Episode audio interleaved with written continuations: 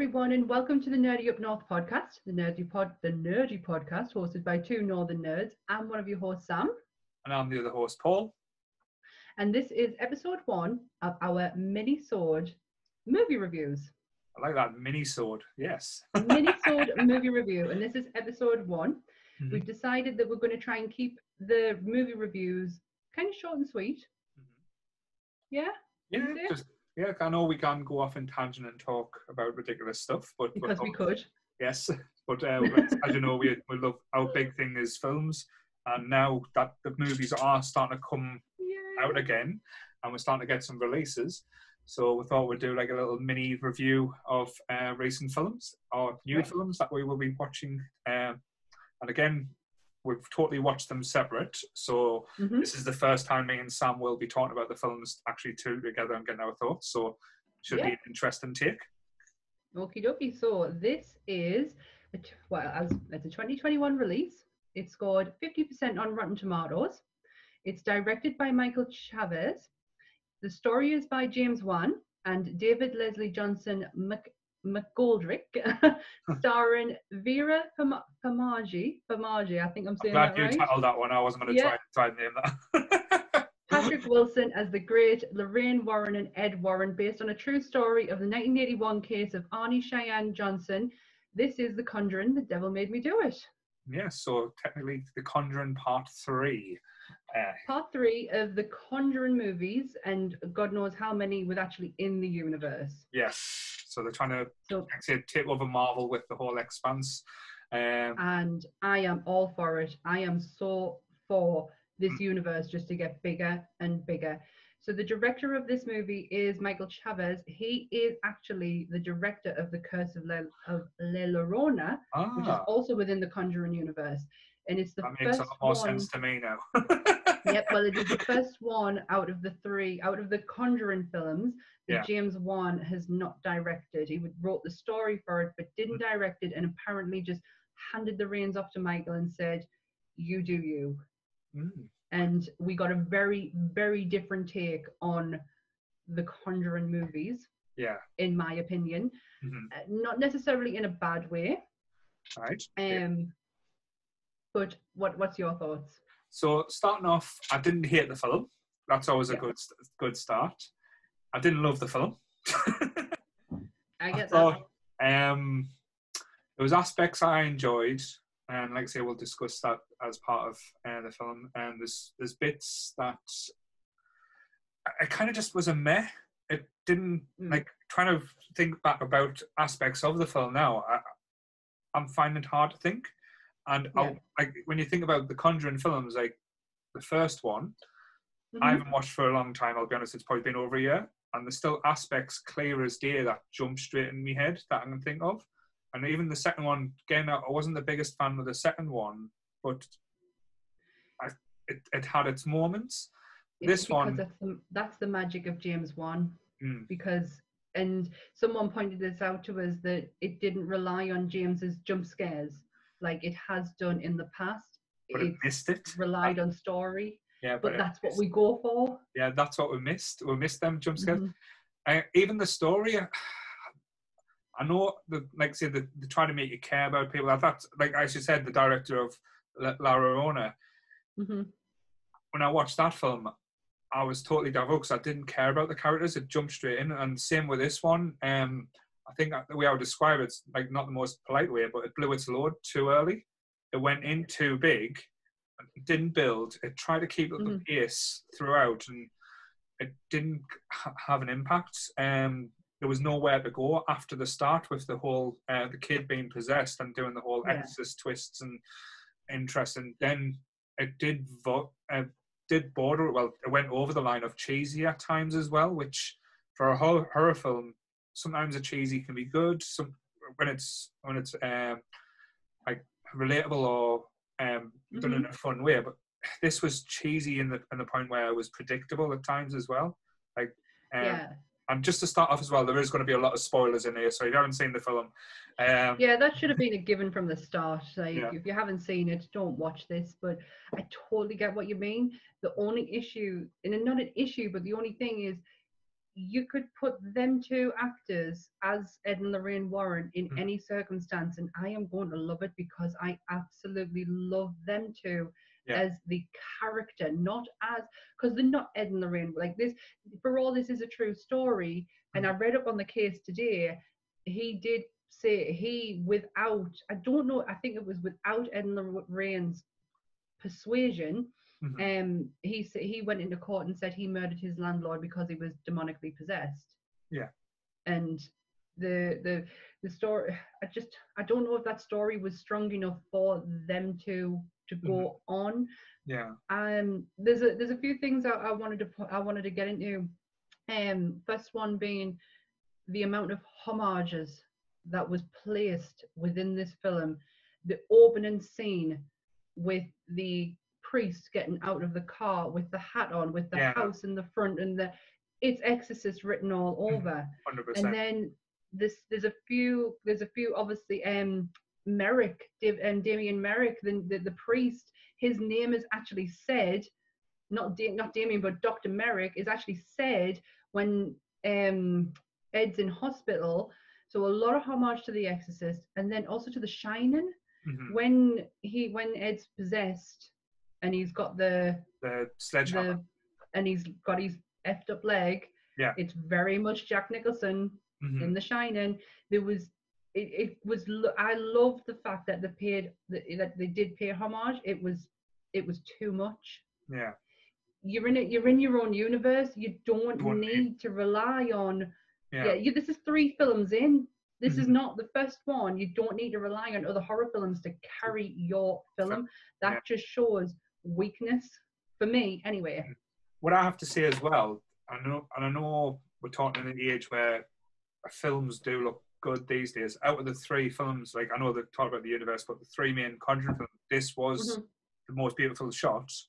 The effects were better than any other Conjurings. Like, because I love the first Conjuring, and the witch is straight out of Fraggle Rock in type of like looks and stuff, where the actual visual in this one was done well, and it was done in a way where it would, like, not real. I can talk about a demon film when it's realistic, but it was done in a way where you could believe, like, possessed. It wasn't like a rubbery mask. I totally get what you mean. It was aesthetically, like, beautiful to look at. There was a couple of people who stood out for us who I really enjoyed watching. The little kid with the glasses, he's from Haunting of Hill House, and I think he's got a hell of a career ahead of him because he is just fantastic. He's a lovely little kid. I think the guy who played Arnie, I thought he was really good. I think he was the difference between nice guy and possessed guy. There was a clear difference there. I enjoyed his performance. I think I cashed out on him, but Sony done the whole take me. I was like, oh, fuck again. It's Exorcist. Yeah. It's The Exorcist. It's one Damien. Is it Damien? Is that what he called? Yes. When he says, take me, and he does. It's the same thing. Yeah, so that's another homage to The Exorcist. Yeah, I kind of checked out at that point because I was like, oh, then you knew what was going to happen. And as I said, I like the slow burners that keep you on your toes, but you knew where these were going. Bits I found really interesting about the film was, I'd like to say, Ed and Lorraine were done beautifully again, and that showed a lot of vulnerability this time, especially after the attack on Ed. And I liked that. It was like, right, they're not, like, they're getting older, they're slowing down. It's showing that this is taking its toll. I thought, great, that's perfect. The Satanist angle, amazing. I love that aspect. Delve into that more. Give us more of that. That's exactly on me. I want to know where she got that background, and is there more people out there like her? Yes, definitely. Love that. And I like the police officer that they went to get help on the missing girl. I liked that element where the oh yes, I know exactly who you mean. That was interesting. I was like, go there, do that, show this. Yes, but then, like I said, when they were kicked out to jail and going, I was just like, oh man, this is boring. I don't want to be bored in an horror film. I totally get what you mean. I've on my notes, I've actually wrote down the amazing, and he's John Noble, who played Denethor in Lord of the Rings. Yes, and I just love that man so much. He's a dick in Lord of the Rings, but it's his acting ability is spot on. He played Father Kastner. I can't remember his name, but he stood out as like. I just want to see more of him. Yeah, like what happened to him and stuff like that. What made him get that? And there was there's a few lines that have been taken from the first film and put in the second one, or taken from the from Annabelle and put into this one as well. And one of them was when in his little room of demonology stuff, and he says you should burn this to the ground, and he John Noble's like, well, why when you should really keep it locked up? And that is exactly what Ed Warren said to somebody else, that you need to keep these things up because it's just a vessel. That's all these items are, as vessels, and if you burn them, you're just releasing what's inside. He said the same. It was a mirror image, the same thing. But I mentioned the Rotten Tomatoes, which I will do on every film, because Rotten Tomatoes scores for me, I always check them. It does not put a dampener on what I think of the film, but I always love to see what they are. This one scored 57%. What did the first and second one score? First one probably must have been in the 60s or 70s. 80, right. 86, actually. And the second one was 80. It's taken a huge dive from where they were to this one. And I think, and I've put on my notes, will we see a Conjuring 4? Will we see a continuation of Ed and Lorraine Warren? Because they're notable cases have now all been covered. Except one. Which one? Amityville. Are you thinking of Amityville? Yeah. Ah, see, Amityville's in the second one. She's there. She's in the second one. It's the beginning bit. But I still think the need is tell that story. Though that's the one that should finish it, because that's the biggest horror ghost story that's ever been. It would be a bit, but it has to be done by James Wan. It has to be. He can. If he was to do something like that, he cannot.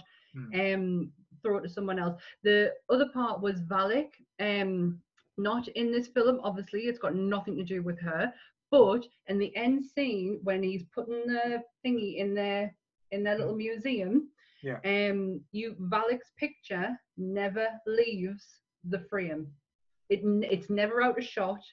It's always focused on. It's not blurred out. Even when he goes, if you follow him round where he's putting it in the shelf, there is a bit here, she still fits in.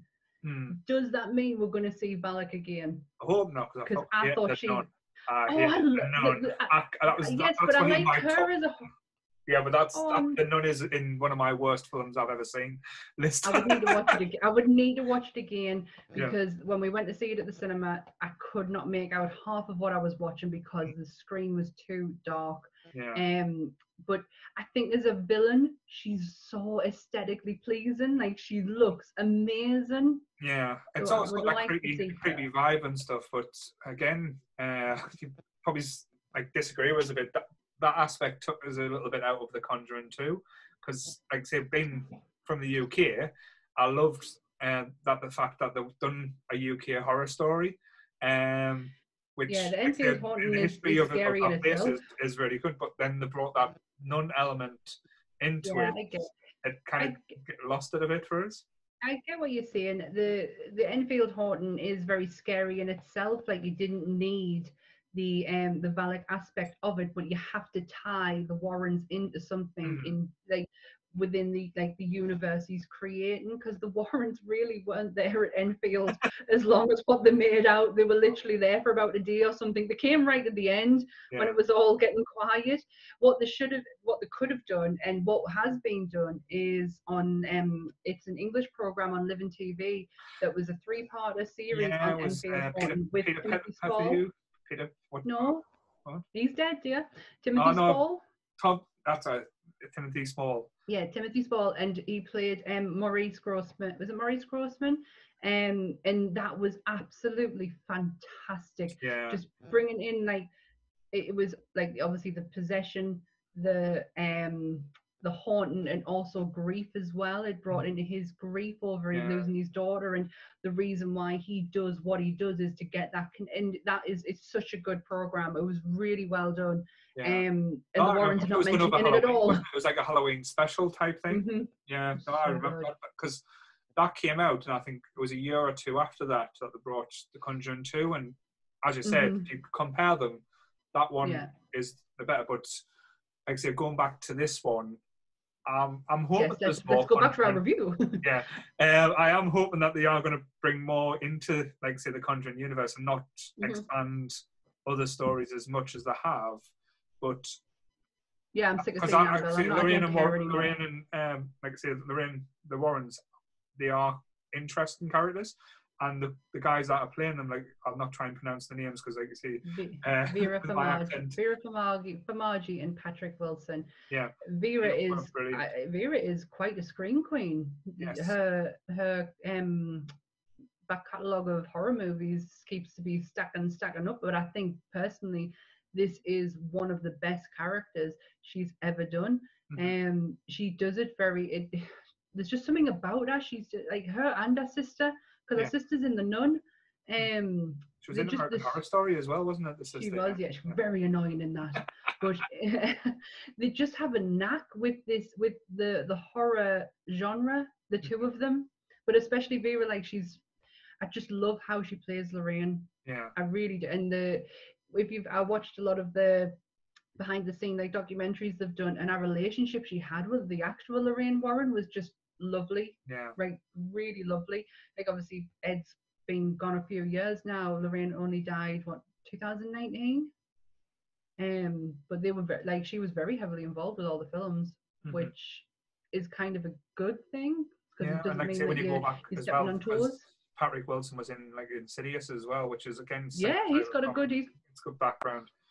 But like I said, the whole, going back to, like I said, The Conjuring 3, that Satanist angle was done so well, and the little effigies that they used, they were done terrifying. I would love to have seen, like, a making of, like not like behind the scenes, like the Satanist creating this thing, and what goes into the spell for that as well, because that would have been do you know what though? It feels like there's not enough explanation as to where the Satanists come from, and it's the same with Valak. Yeah, it's like Valak was just placed in at the last minute, that at the end of the Conjuring 2, and then she was kind of the same. They don't explain their villains in great detail, which seems to me that are they going to do something with that character again in another spin-off film, because they are just creating this mass universe. Hopefully, but like as you said, because the characters they are using, like say, leaving the second one out, like the witch in the first Conjuring, the backstory for that was sinister and stuff. I want, like I say, I want to know why. Like, was it curiosity that's turned this young beautiful girl into, like, say, Satanism? Was it power? Is it what's she getting from it? What's her angle? Yeah, what's her angle? But that's what they did. He did say, John, I think it was John Noble's character, said it's not a case of not a case of the why. It's the because they can. Right. That was the explanation they give for it. But and that's the explanation they give for everything within the Conjuring film. It's not the why, it's the because they can. Yeah. But is that good enough for you? Possibly not. But that thing, because I know everything doesn't need an explanation. Like say, one of my favorite films in the world is Halloween, and I love the fact that, like say, Michael Myers just kills because he. Because there's no rhyme or reason. There's no reasons, and same with, like say, The Strangers. Again, one of the most terrifying films I've ever seen is when she asks him at the end, "Why are you doing this?" Because you answered the door. Yeah, there's no need to question the why on them, because because they can do it is the scariest part. Yeah. There's no explanation to it, right? So, give your final thoughts. Watchable, I would say. If you like horror films, it's definitely a must watch, but if I was going to give it out as like a score out of 5, it'll probably be a 2-star. Okay. Not the worst, but it'll probably be a good few years before I revisit. I'll probably watch the first two and then watch that one just to, like I say, to finish off. Then if they bring out another one, that'll be, like I say, just to rejog my memory, because as I said, I only watched it last week and I still, there's huge gaps. I only saw it last Tuesday. I love the main characters. They could literally walk across the field for 2 hours and I would be happy watching it. But with regards to strength within the first, like, out of the three, it is the weakest one. It did have a good story that just needed a little bit more to it. If I was going to give a rating out of 5, I'd be looking at a 3.5. I think that my biggest problem with it, it felt like two films in one. At time. That's like The Conjuring 2 in a way. I remember when we walked out of the cinema with Carolyn, I went, "It's not a patch on The Conjuring 2. It is not a patch on 2." Yeah. But it's just them two. They are so work so beautifully together that they make it watchable and they make you want to watch it to the end and they make you care. Mm-hmm. Like, that's how good they are on screen together, that they make you care about, like, what they're going through, even if you really are bored out your tits with it, you still want to see where it leads to. Cool. But there we go. That's our thoughts on The Conjuring: The Devil Made Me Do It. Yeah, so a Nerdy Up North review for the first time. First review done. Just want to say thank you for watching. If you agree with our review, let us know. If you disagree, if you think we've missed anything important, again, let us know. Follow us on Facebook, it's Nerdy Up North, the community. Instagram, Nerdy Up North. Like I say, this will go out on YouTube, so again, like, follow, subscribe, and also on iTunes and Spotify. So you covered it all there. Got it all in. Not like I've been rehearsing, it's okay. I always say the opening in my head and I always end up saying it wrong when it comes out my mouth. So I get you. Well, thank you everyone for watching. Yeah, if you do disagree with anything we're saying or agree, please let us know. I'm happy to have a conversation with you. So thanks very much for listening and watching, and that's it. Same back time and same back channel. Stay nerdy, everyone. Bye.